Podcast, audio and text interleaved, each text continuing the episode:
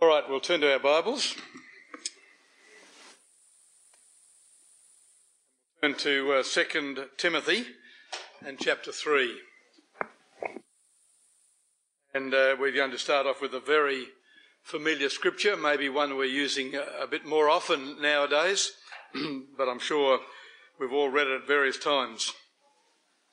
2 Timothy chapter 3, and uh, this is Paul writing to Timothy, but of course he's writing to all of us, no matter where we come from. It says in verse 1 This know also that in the last days perilous times shall come. Now, I think we recognise that the times in which we live have become more and more difficult uh, in recent years. I'm sure they've always had their degree of difficulty, but uh, the, the word perilous is a, is a very interesting word. If you look up your dictionaries, and I have done that, it says fraught with danger, hazardous, unsafe, treacherous, exposed to imminent risk of disaster or ruin. So it's a great word, perilous. And um, we, we can identify the sort of things that these uh, verses that follow talk about as far as the general state of the world is concerned.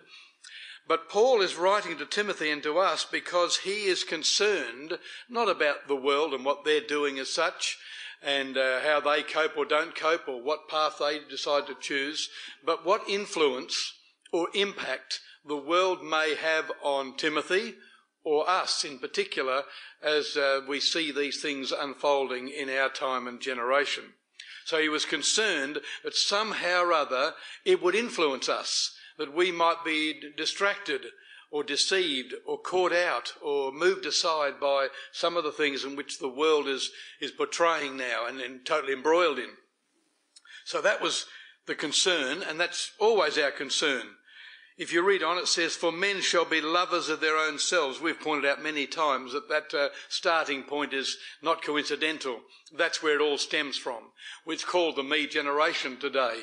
And so, uh, and you hear about it, even when you're listening to various uh, news reports or ch- uh, Channel 24 or whatever, they, they actually refer to this generation uh, that way on numerous occasions uh, and people in talkback and so on have identified that it's a very selfish era in which we live. Now, I'm sure that every generation probably thinks that the next one or the one before has been out of step, uh, but it's, it's becoming increasingly more obvious. And so the Amplified Bible says, men shall be, and women too, no doubt, utterly self-centered. And that, of course, is totally contrary to what a Christian is supposed to be quite the actual opposite to what we're supposed to be doing. We're not meant to be self-centered at all. So we're very different, or we're supposed to be, very different to the way the world operates. But the way the world operates uh, starts off with being utterly self-centered and all the rest of this stuff flows from that. If we get the first part wrong, if we're so focused on ourselves and our own desires and what we want to do and how we want to do it and when we want to do it, to whom we want to do it, if we're so caught up with all of that, then the rest follows automatically. It goes on to say, and I'm not going to dwell on these particularly, this is only a starting point. Covetous, well, it's not a bad one for the second one because we live in a very covetous age. We are bombarded to be encouraged to be covetous. Boasters, proud, blasphemers, disobedient to parents, unthankful, unholy. You would think you'd be reading just the local newspaper or the TV summary or whatever, the news uh, broadcast here. This is a prophecy and it's been fulfilled almost to, to every individual letter here. Disobedient to parents, unthankful, unholy, without natural affection, truce breakers, false accusers, incontinent. Incontinent means no self-control or unrestrained. If there was an age where there is no self-control, where we want to do what we want to do, this is it. And that, of course, naturally is based on being utterly self-centered. We don't care about the influence on others, the effect of others, uh, how it may or may not be helpful or whatever. We just want to do what we want to do. And we'll do that in a variety of ways. We'll let our imaginations and our, our desires and the emotions run free. Fierce, despisers of those that are good, traitors. There are even people from Australia, as you well know, that go overseas and, uh, and fight for uh, the terrorists against Australia or similar such people. Uh, well, that's one example of it. Heady, high-minded, lovers of pleasure more than lovers of God. It's interesting that the, the list starts off with lovers of their own selves, being utterly self-centered, and of course it flows on to uh, lovers of pleasure because we, we're so uh, desirous of uh, pleasing ourselves that we don't care about anybody. We don't care about God. We don't care, generally speaking, about our fellow man. Now, I'm talking generally. There are some individual people who are quite different to that, who are very conscious of other people and so on, devote their life to this cause or that cause or whatever.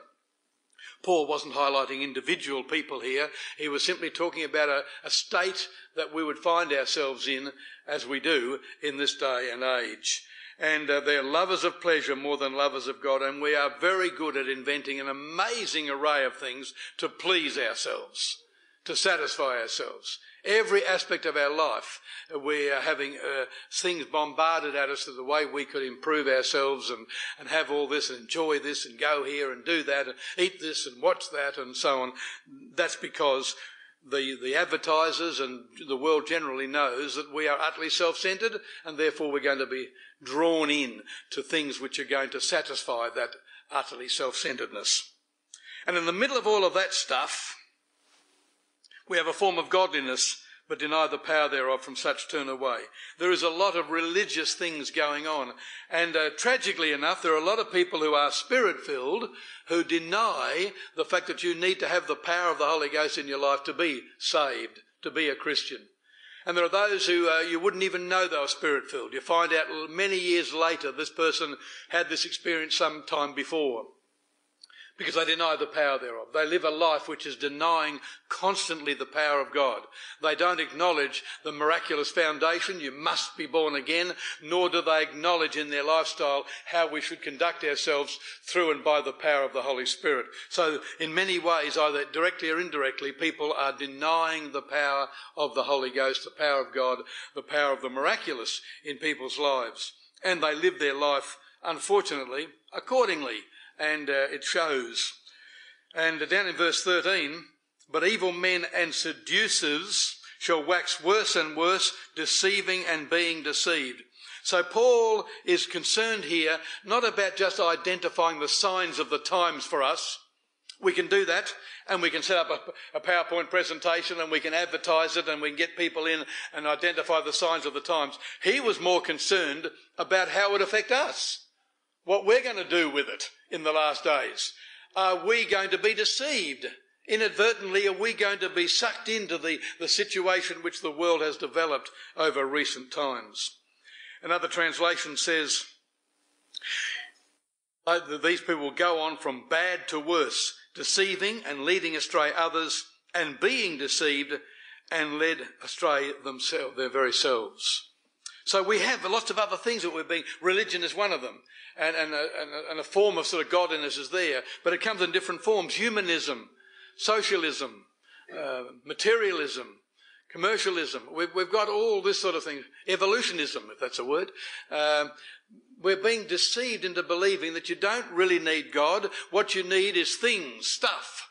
What you need is to enjoy your life. What you need is entertainment. What you need is to be bombarded, uh, your senses uh, in any possible way you possibly can to, uh, to satisfy yourself. And uh, we're being deceived.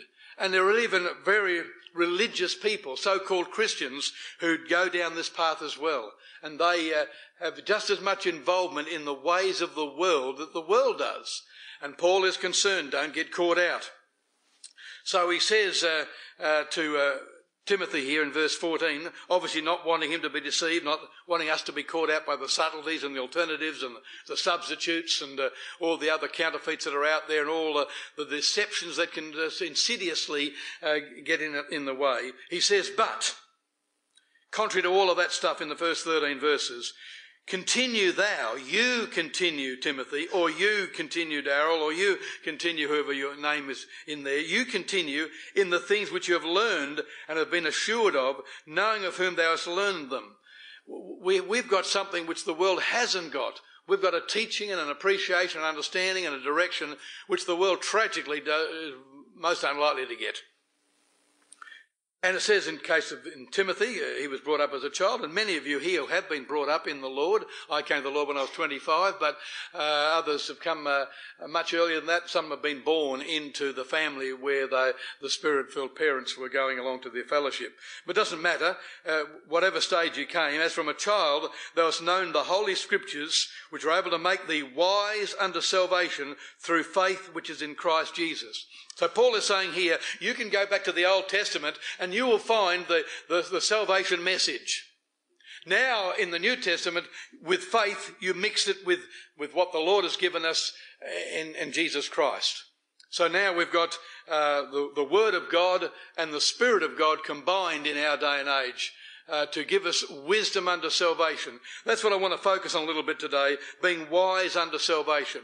The world regards itself as incredibly knowledgeable, and it is in many ways. But the more knowledge we get, and the more wisdom we think we've got, and the more understanding we believe, then we push God further and further aside. We don't need God. We can become even more utterly self-centered because we have the answer. We've got the gadgets. We've got the mechanisms. We've got the means by which we can make our life work. We're going to solve our problems.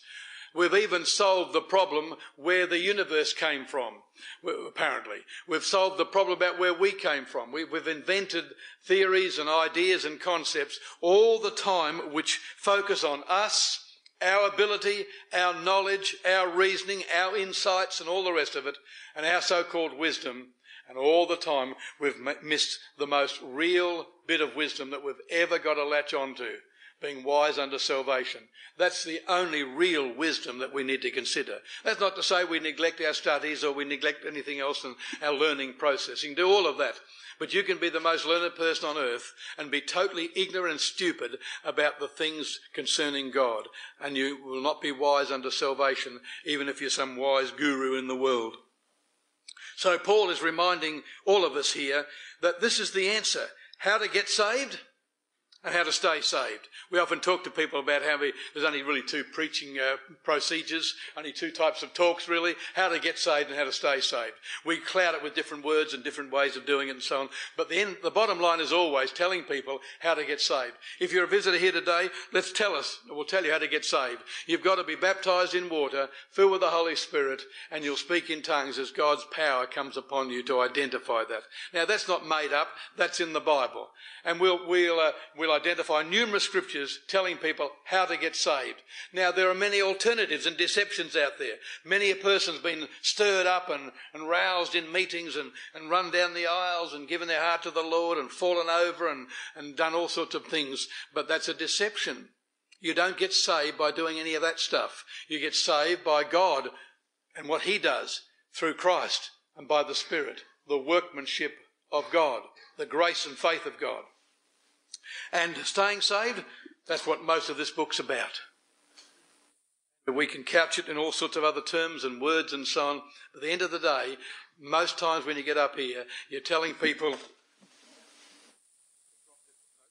uh, you're telling people how it all works as far as uh, salvation is concerned and making sure that we are there when the Lord returns. We believe perilous times are indicating the return of the Lord because the only solution to the world's problems, individually, yes, we get spirit filled, but to the world's problems, we need a King of Kings. We need a change of government. We need someone to come into power now that's going to do righteously and keep his promises and do all that's necessary. So this is uh, what uh, uh, Paul is uh, telling uh, Timothy here about those things. Go down to verse 16. All scripture is given by inspiration of God and is profitable for doctrine, for reproof, for correction, for instruction in righteousness, that the man of God or the woman of God may be perfect, complete, thoroughly, thoroughly furnished unto all good works. So we combine the Word and God's Spirit through faith in the Lord and Jesus Christ and what He's achieved, and we've got the solution here to all of life's requirements. We have the wisdom here unto salvation. And by salvation, we're talking not about just today. We're talking about the return of Jesus Christ, rising to meet the Lord in the air, accelerating up to be with the Lord Jesus Christ forever into the eternities the Lord has got in store for us. So the Bible is able to do that for us. Let's, uh, I'm going to quote that scripture uh, from the Amplified. Every scripture is God breathed, given by His inspiration, and profitable for instruction, for reproof, and conviction of sin, for correction of error, and discipline in obedience, and for training in righteousness, in holy living, in conformity to God's will, in thought, purpose, and action, so that the man or woman of God may be complete and proficient, well fitted, and thoroughly equipped. That's all about being wise unto salvation. There is no other wisdom really that's critical we may or may not know about lots of bits and pieces in life, and uh, we might be called on to display our knowledge to people and help them out and so on. Well, that's good. Maybe to get the car going. Maybe we'll get the computer running again. Maybe something else will happen. Get a bit of wisdom about uh, marriage guidance or how to bring up children or whatever. That's all good and proper. But ultimately, there's only one thing that's critical, and that's being wise unto salvation. That's what we're here for.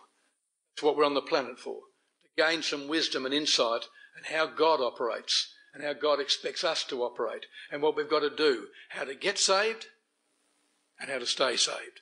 That's vital, and we can never apologise for, and we never would, uh, for trying to encourage people to do exactly that. Um, it goes on in verse uh, 1 of chapter 4, because it should follow on. I mean, this is uh, the chapter headings are, are our doing. Uh, I charge you, therefore, since we want you to be wise unto salvation, since it's critical that we understand the Word of God, since we read it's not just any book, it's not just some man's ideas, this is the Word of God, this is God inspired. God went to the trouble to move upon individual people, lots of them throughout the, the Bible, and to write down and to give to us His message, His instruction, His wisdom. He did that for a purpose, because He wants us to be saved. He wants us to be saved from the wrath to come saved from this uh, uh, present evil world. He wants us to be delivered and set free. He wants to give us the eternities. He set therefore the Word of God mixed with faith in Jesus Christ and the Holy Ghost experience. I charge you therefore, Timothy, and us, before God and the Lord Jesus Christ, who shall judge the quick and the dead at his appearing and his kingdom, preach the Word. Focus on the Word of God. Don't be embarrassed about the Word of God. Don't hold back on the Word of God. Don't be shy about it. Don't feel that, uh, oh, we're overstepping the mark here. This is critical. Preach the Word. Be instant in season and out of season. Whether it's a, uh, uh, convenient or inconvenient. Well, it's going to be well received or not well received. We shouldn't change. The trouble is the world has changed. We're living in a politically correct world now. It's crazy. We're meant to embrace anything and everything now. We're not allowed to say anything against anybody. We're not even allowed to discipline. You know, tell your child that's wrong, don't do that. I mean, I, I hear of people who are, told in school now not to put a red cross against a, a something that was wrong, because that'll upset the child and damage them for life. If it's wrong, it's wrong, and we need to tell people it's wrong. We're not out to get people and put great big red cross over a little kid, he's only three years old, and, and make him destroyed. No, but, but if, it's, if it's not right, then it's wrong and we need to tell people what is right. And so Paul has been t- telling us here the Word of God is right. And don't be frightened to tell people what's wrong and what's right and what's got to be done. Use. I charge you. I commission you, Timothy, to stand up. You're a young person, I know, and the older ones might say, Oh, you're only a young person. What have you known about life and how long you've been around? I've been around a long time and I've been here and I've done that. Don't worry. You're relying on the Word of God, Timothy. You're not relying on natural knowledge, the experiences you've had over the years. You're relying here on what God says, because God's Word is inspired. It's Holy Ghost inspirited. Therefore, stand up and be counted. And he goes on to say, reprove, rebuke, exhort with all long suffering and doctrine. Now, in the space of four verses, he said that twice now. In an age which is perilous, because we won't say it. We won't get up and name what's got to be named. We won't say, for example, homosexuality is an abomination. We're too frightened to say that now. I don't know why I picked on that one, but it's an obvious one in this day and age. We do the opposite to that. Oh, you, oh, where's your love? Where's your concern? Where's your consideration? Paul has been told, telling us here in verse 16 of the previous verse, I want you to use the doctrine. I want you to use the standards and fundamentals of this book. And when you do that, you, I want you to in, in verse 16, I want you to repro- for reproof, for correction, for instruction in righteousness. And in verse 2, rebuke, excuse me, rebuke, exhort, and reprove. Now they're pretty strong words. And we use them appropriately. We use them when it applies. Uh, and, and, and Paul is uh, saying, we'll use them. Use the word of God to, to correct, redirect, discipline. Why? He wants us to be wise unto salvation. And if we go around putting a tick or well done against a person who said two plus two is six, because we don't want to upset the little darlings, and what we're going to produce is people haven't got a clue what they're doing.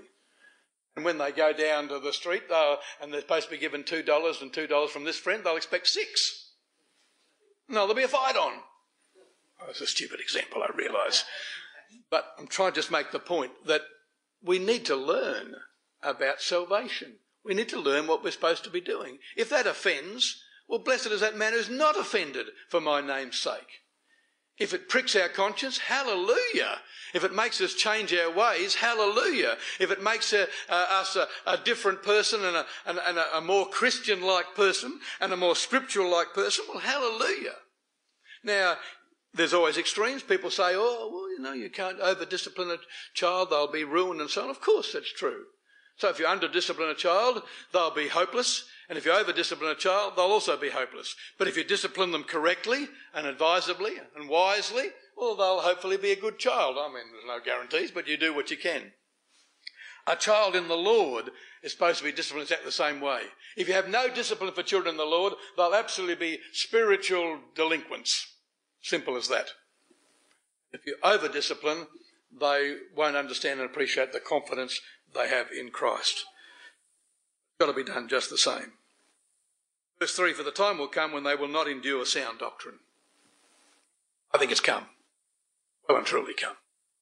All sorts of trouble when you talk to people about anything today if, you, if you're determined about what you believe we are determined about you've got to be born again, we'll have all sorts of opposition and persecution. We get it all the time. People think we're just as harsh as anything.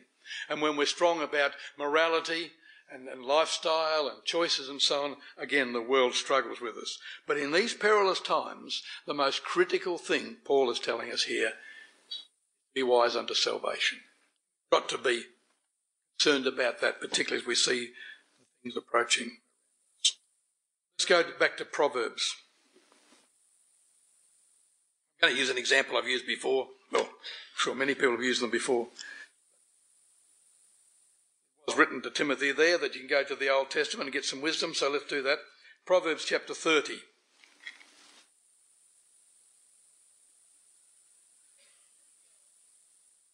Verse 24. There be four things which are little upon the earth, but they are exceeding wise well, if they're exceeding wise, we might get some wisdom unto salvation from them. And I'm sure the Lord has put into place uh, in His creation and in His Bible lots of examples for us. And I'm just picking this particular one. There's dozens of others, no doubt, we could pick in different ways. But the Lord is saying here that I'm giving you four illustrations of four creatures which uh, are really somewhat insignificant and of no great consequence, we might say, in their life. Uh, but there's something about each one of them that counteracts their limitation and their weakness. And so being wise unto salvation is having the same appreciation that we would have our vulnerabilities, we will have our weaknesses, we will have our limitations. What are we going to do in the Lord to counterbalance that? How are we going to redirect our life to make sure that those things are not going to expose us or ultimately destroy us? So we got here some examples that the Lord gives us. Verse 25 says, the ants are a people not strong, yet they prepare their meat in the summer. Now, each one of these examples, it sort of highlights a, limitation, then it highlights an alternative, which they do. So, one thing is we learn from the ants, I think, is diligence. I've often said, I don't know whether you can ever see an ant standing still where they are. They always seem to be running around. And if you put a sugar bowl out there, they'll be out there and they'll tell their mates too. And there'll be a lot of activity. Uh, that's what they do. Ants are, by God's inbuilt smartness, uh, counterbalancing some of the things that we obviously can identify in our life that need counterbalancing as well. So they, they might have their limitation, but they prepare for the future. And if they see an opportunity, if they see a bowl of sugar, as it were, they're going to send their mates out to really stock up and be ready for that and apply themselves to, to getting uh, a good storehouse for the future. So it says in Proverbs 6, go to the ant, thou sluggard. I love that word. Sluggard. Consider her ways and be wise. So we've been told here, look at these four illustrations. For what purpose? To be wise. What wisdom do we gain from an ant? Oh, well, we, we know they've got some limitations. You get a Mortein can out and you can get rid of a thousand in one sweep. Uh, so they're certainly not going to be uh, fighting back and, uh, and dealing with your uh, attack. However, given an opportunity, they will grasp it they will take their chance. So there is unremitting application to their task at hand. And every one of them in the uh, colony, and, and an ant's involvement is usually based around their colony, uh, we could say the church if you like, based around the colony where uh, that is critical to them. And they all have got a part to play in that. So you can study ants as we have in the past, perhaps looked at a few different examples of different types of ants and what they do. But they make a contribution. They've got a part to play and they apply themselves to it. They make the most of their opportunities. So in a sense, not that ants are thinking and planning ahead, but God has implanted in them some smartness about doing such things. And they're active and organised and contributing and playing their part. If you go back to chapter 24 for a moment, we will come back, but chapter 24. Verse 30. I went by the field of the slothful, another great word, and by the vineyard of the man void of understanding. And it was all grown over with thorns and nettles and covered the face thereof, and the stone wall thereof was broken down. Then I saw and considered it well. I looked upon it and received instruction. I got some wisdom about it. Now we know that if you, the second law of thermodynamics will come into play every time. If you don't know what that is, you can look it up. But the, if you leave and neglect things like gardens and, and cars and houses and other buildings and other property and so on. Uh, but the second law of thermodynamics, it'll be a wreck after a while. It won't be any use to you. And so this, it's just reminding us here, if we're slothful and, and careless and neglectful and so on, well, the gardens get overgrown with thorns and nettles and the walls break down and bits and pieces fall off and they don't get repaired and there's no maintenance. And so in the end, you've got a ruin the message the Lord is trying to get across to us. If we neglect our spiritual well-being, we'll end up a spiritual ruin. It's as simple as that. We'll be wrecked at the end of the day. Our walls will come tumbling down. Our defences will be gone. We'll be overgrown with thorns and nettles, the cares, the worries of this world. We'll be choked out. We'll, we'll, we'll lose out. How can we escape, the Bible says, if we neglect so great salvation? So the Bible's telling us here about our di- diligence. Uh, if we're casual and complacent about our walk in the Lord, if we're half baked about our walk in the Lord, uh, then our spiritual well-being will go down the tubes. There's no doubt about that. That's, that's inevitable. That, that law will apply just as much to this as it applies to anything else in the world. We will reap what we sow. And if we sow sparingly, we'll reap sparingly. That is an absolute spiritual law. And so the Bible's reminding us, well, okay, be like the ant then. Be diligent. Apply yourself. Get on with it. Uh, keep yourself busy. Do the things of the Lord. Uh, take your opportunities. Contribute in any way you possibly can uh, to the to the well-being of the church, to the colony. Be consistent in your maintenance. In Matthew six, it says, "Lay up for yourselves treasures in heaven," just like the ants. In 1 Timothy, laying up in store a good foundation against the time to come. Lay hold on eternal life. You've got to be diligent and determined. It says in Galatians, and let us not be weary in well doing, for in due season we shall reap if we faint not. So the lesson from the ant is that uh, we need to have the same unremitting application day by day, time by time, providing, preparing for the future. And so we've got to do those things which the Bible talks about, which we often remind ourselves. We've got to be consistent prayers in the Spirit. We've got to be consistent readers of the Bible. We've got to be consistent meeting attenders. We've got to be consistent in our encouragement and our fellowship with one another. We've got to be consistent in, in being mindful of the unsaved. We've got to be consistent and apply ourselves uh, to all of those things which the Lord uh, would find well pleasing for the, our sakes and for the, for the colony, as it were. Let's go back to Proverbs 30, because I'm not looking to overly dwell, but we are. Um, Proverbs 30, where we, we got ants. That's a brief summary. Uh, second one in verse 26 says, The conies are but a feeble folk, yet make their houses in the rocks. Now, conies are sort of rabbit like creatures. They don't have uh, uh, claws, they have nails. Uh, they've got very weak teeth. Very, very vulnerable. Uh, they, they, they, would be easy prey for any uh, predator whatsoever. And so, uh, what do they do about that? Well, what they do is they hide in the rocks. They know their vulnerability. God has inbuilt some smartness in them. They don't put themselves and expose themselves to danger. Well, they try to not put themselves in that position. So they'll find a rock and they'll hide in rocks and crevices and so on and stay out, of the way. It says in Psalm 104, rocks are a refuge for the conies, uh, so they don't put themselves at any unnecessary risks like we should. In Psalm 94 it says, But the Lord is my defence and my God is the rock of my refuge. One uh, person who was uh, studying conies, or part of his life's work, he said, No animal gave us so much trouble to secure. It was hard to grab hold of a coney. Uh, if they were out in the open in a paddock, well, it'd be easy, and they'd be easy prey for any birds or any other animals for that matter. But uh, they, they were smart enough to stay out of the way and get behind the rocks. Psalm 27 For in the day of trouble he will hide me, he will set me high upon a rock. In Matthew 7, therefore, whosoever heareth these sayings of mine and does them, I will liken him unto a wise man which built his house upon the rock, upon the church, upon the Christ, upon the Holy Ghost experience, upon the security and safety of being in the Lord. Like we read in Matthew 16, and upon this rock I will build my church, and the gates of hell shall not prevail against it. In Psalm 62, truly my soul waits upon God. From his, uh, from him comes salvation. He only is my rock and my salvation. He only is my defense. I shall not be greatly moved. So, like the conies, we need to recognize that we can be a bit vulnerable at times and we can put ourselves in danger unnecessarily. Well, don't. Think about it. Be warned and be advised. Whoops, here we go again. Right, three times. Uh, no. The, one of the other things the conies do uh, is they set up an old male coney. We have old male cronies in this assembly, but uh, in, the, in, in, their day they have old male conies who, whose job is it to be a sentry.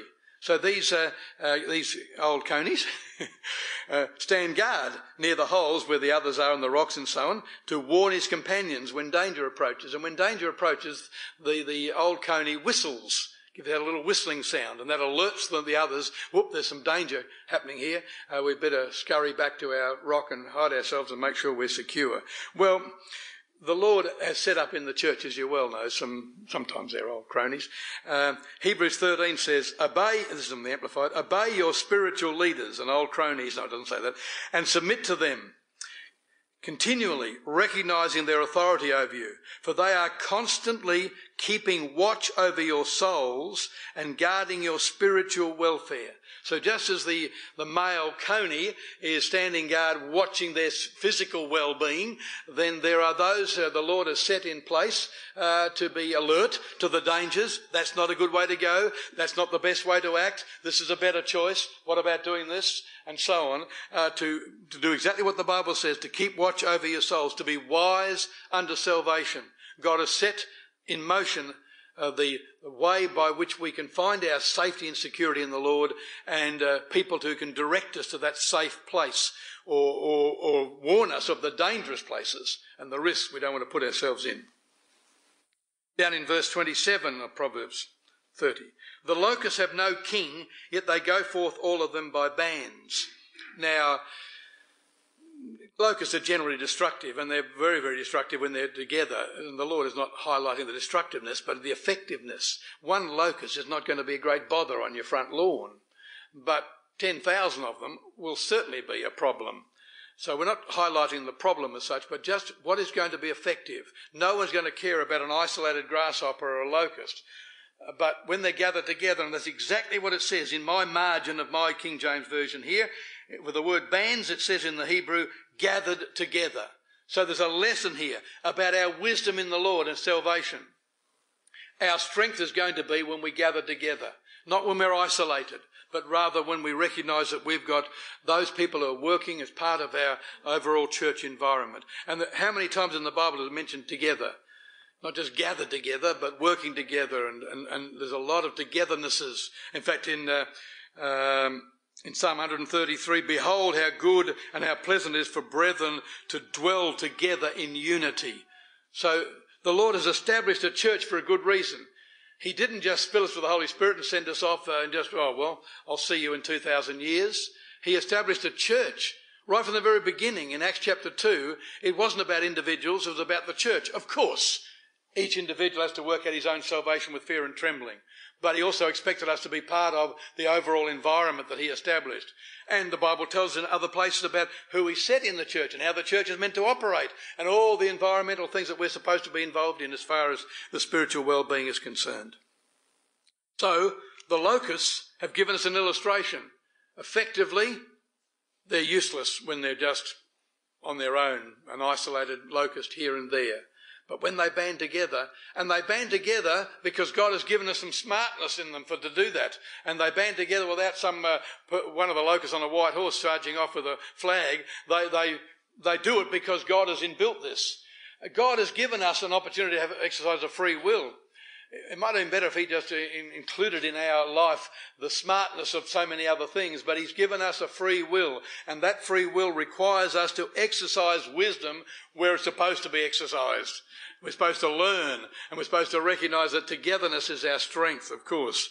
We believe the same things, speak the same things, conduct ourselves accordingly, and uh, become team members, supporting the side supporting the cause. In Colossians it says, For though I am away from you in body, yet I am with you in spirit, delighted at the sight of your standing shoulder to shoulder in such orderly array, and the firmness and the solid front and steadfastness of your faith in Christ. Well, you couldn't get any clearer than that, could you? The locusts are, are going to be effective or whatever they want to do, and we want to be constructive rather than destructive, of course, but we'll be far better if we're supporting and encouraging and uh, praying for and having the same goals and purposes and, and marching in order. In 1 Thessalonians it says, We earnestly beseech you, brethren, admonish them, warn them, and seriously advise them, those who are out of step, the, the disorderly, the, the ones who are unruly. So constantly the encouragement of the Bible is for us to get into line, to get into step. We've got ways and means to encourage people. We don't want them going off on tangents. It's no good going alone. It's no good being off in a different direction. You want to uh, be in tune with, uh, with all of us. First Corinthians it says, But I urge and entreat to you, brethren, by the, the name of our Lord Jesus Christ, that all of you be in perfect harmony and full agreement in what you say and there be no dissensions or factions or divisions among you, but that you be perfectly united in your common understanding and in your opinions and in your judgments. That requires some work. That requires some appreciation and uh, understanding about how this operates. And the best way to get that is here in the meetings, together, hearing, uh, uh, understanding the Word of God and how to apply it. We can be together, united like locusts banded together. Verse 28. The spider takes hold with his hands and is, king, in king's palaces. I don't think that's a very good translation. Uh, if you look around, you'll find that a large number of the translations don't have spider at all. They have lizard, like a little gecko type thing. And what's its limitation? Well, it says here takes hold with her hands. Well, that doesn't mean much. What, what most translations have that identify the lizard, it says this you can seize the lizard with your hands. The lizard is easy to catch and kill. The lizard can be caught with the hand.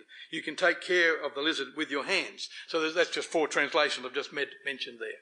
So it's a lizard that but we used to play a bit of sport with. it. I don't know about whether I should confess, but you know, in the early days, you'd sort of chase a little lizard around and see if its tail fell off, uh, and you know that wasn't a nice thing to do. My our cat, I say my cat, it's not really my cat, it's Beth's cat. Beth's cat does that. Just the other day, inside our, our kitchen, there was this little lizard that it was playing with. making sport out of this lizard. We need to train our cat a bit better than that, but that's what it does instinctively, I suppose. So you can play around and uh, make sport of lizards. However, you probably could go into one of the palaces and behind the Rembrandt on the wall, be a gecko got in there by sneaking through the, the cracks in the walls or under the door or through the, even over, the walls won't stop it, it'll climb a big wall, come in, and behind the Rembrandt is this gecko waiting for you to go to bed. King to rest up that night or the Queen. Run of the palace. Walk with it and muck around with it and uh, play fun and games with it. But it ends up in the King's Palace, which is a place that I've never been other than in a museum there a lesson there? I think there is. The Bible's telling us, well, they may play sport with us, they may persecute us, they may mock us, they may uh, make fun of us in many ways, but we're in kings' palaces. We're seated in heavenly places. We've got a glorious future awaiting us. We've got access to the throne of God now. We've got a glorious uh, palace waiting for us. Let's conclude somewhere over in Ephesians. Let's go there quickly. I see that time's running out. Ephesians chapter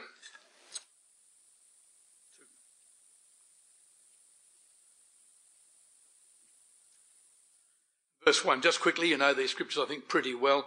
Um, well, I think you do anyway.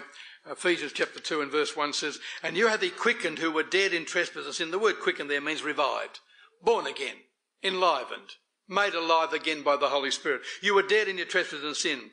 We've got about 7.4 billion people on the planet who are all dead. They don't look dead just yet, but hang around for a while and they will. Because if you are not quickened by the Holy Ghost, then you're bound for death. That's all there is. You, you, you're done for. But if you receive the Holy Spirit, which is what Paul is uh, talking about here, the church at Ephesus, and he knows about the church of Ephesus because in Acts 19 he prayed for them and they received the Holy Spirit and spoke in tongues. In Acts 19 we, we can read about that experience. And he said, well, that's what you were like. You were dead in your trespasses and sins. You, uh, you might have looked like you had life because you were breathing and walking around the place, but inwardly, spiritually, you were dead, of course. Wherein in time past you walked according to the course of this world, according to the prince of the power of the air, the spirit and now worketh in the children of disobedience. That's what you were. And we had no hope and no future. We were not wise unto salvation. We didn't know what salvation was. Sometimes we use the term, if you're a churchy person, I wasn't one of those. Salvation wouldn't have been in my vocabulary whatsoever. But I know that some people here, you, you did go to church, and I'm sure that you probably thought you were saved. My wife thought she was going to go to heaven and have a piece of cloud or something or other and a harp and, and I don't know, float around up there somewhere or other. Uh, we have really no concept about how it all works. It's amazing in this day and age how many people look up when they've done something amazing at the cricket field, or just recently with the, the death of this cricketer and so on. I'm not belittling any of that. But all of a sudden, God is up there, is he somewhere other? And not only is God up there, but the person who got struck down by the cricket ball, he's up there as well. It doesn't matter what sort of life he lived. I'm sorry that he died at 26 years of age, of course. But no matter what age you're at, it, it seems like the world is going to have everybody. We don't even believe in God past the time. We don't even believe we came from God. We don't believe that we're created by God. Most most of us believe in evolution out there. We believe that uh, we just live our life and eat, drink, and be merry, for tomorrow you die. But somehow or other, in our melancholy moments, we look up and we've got everybody up there. Whether he was a, a, a jockey who fell off his horse, he's up there. It's amazing. We are so idiotic, it, it's, it's mind boggling how stupid people are. But that's what it is. We, we, we believe absolute lies. It's a nice thought that Phil Hughes is looking down upon uh, David Warner making two centuries. And we've been on the front page, I think, of the, Sun, uh, the paper today.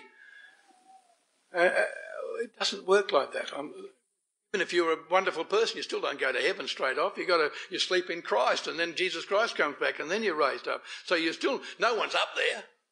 Well, I'm not sure why we're looking up anyway. Maybe a cross. So heaven isn't sort of some sort of cloud-like city floating around somewhere up there. We, we've, we've, we've invented an amazing array of rubbish in our mind, and we're deceived and deceiving others. Well, It's changed, hasn't it? Hallelujah. We've been know a bit better. Verse 6. And raised us up together and made us sit together in heavenly places in Christ Jesus. How? By the grace of God, we read in the previous verse, by the Spirit and power of God. That's the only way. And now we're sitting in heavenly places. It's not quite happening yet in that full sense, but we've got access to the throne of grace. We've got the power of God that's available to us. If you go on to verse 18, for through him we both have access now by one Spirit unto the Father. Now, therefore, you are no more strangers and foreigners, but fellow citizens with the saints and of the household of God.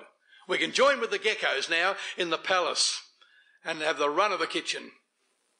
That's what the Bible's telling us. We are now a very privileged people indeed. And if you go down to Ephesians chapter 5, verse 15 says, See then that you walk circumspectly, not as fools, but as wise, remembering the time because the days are perilous or evil. And so those four illustrations are just for that purpose only. That we, we can look at the ant and we can look at ourselves and say, if I want to be wise unto salvation, I need to be a diligent person in the Lord. I can't afford to be slothful and sluggish and slack. I can't afford to neglect my salvation. I can't afford to let things just drift along. I've got to occupy till I come. I've got to be busy about the things of God. I've got to apply myself. I've got to lay up treasure in heaven. I've got to prepare myself for the return of Jesus Christ. I've got to be ready against that day. And we've got to go to the ant and say, all right, ant, I can see that you're a very busy little critter that the Lord's put there. And I want to be a busy little critter for the Lord too. I want to be occupying and doing those things which the Lord wants me to do. When we go to the, the coney and we say, but I've got some weaknesses, Lord, I, I am a bit vulnerable. And some people, you know, they think they can just push the boundaries. Oh, I, wouldn't be caught out by that. They go to places, they do things, they get involved in things that, which are, are inherently dangerous, but somehow or other we kid ourselves that we're okay. I can be there, I can do that, I can be involved in this, I can skip this, I don't have to worry too much about that, I'm, I'm okay. No, the coney's smart enough to recognise that safety and security is in the rock, and we need to recognise exactly the same thing. Our safety and security is not in our own resources, it's not in our own abilities, it's not in our own uh, ideas and concepts and wisdom and knowledge and how we can apply ourselves, it's not in our own grit and determination. Uh, our safety is in the Lord and the Word of God.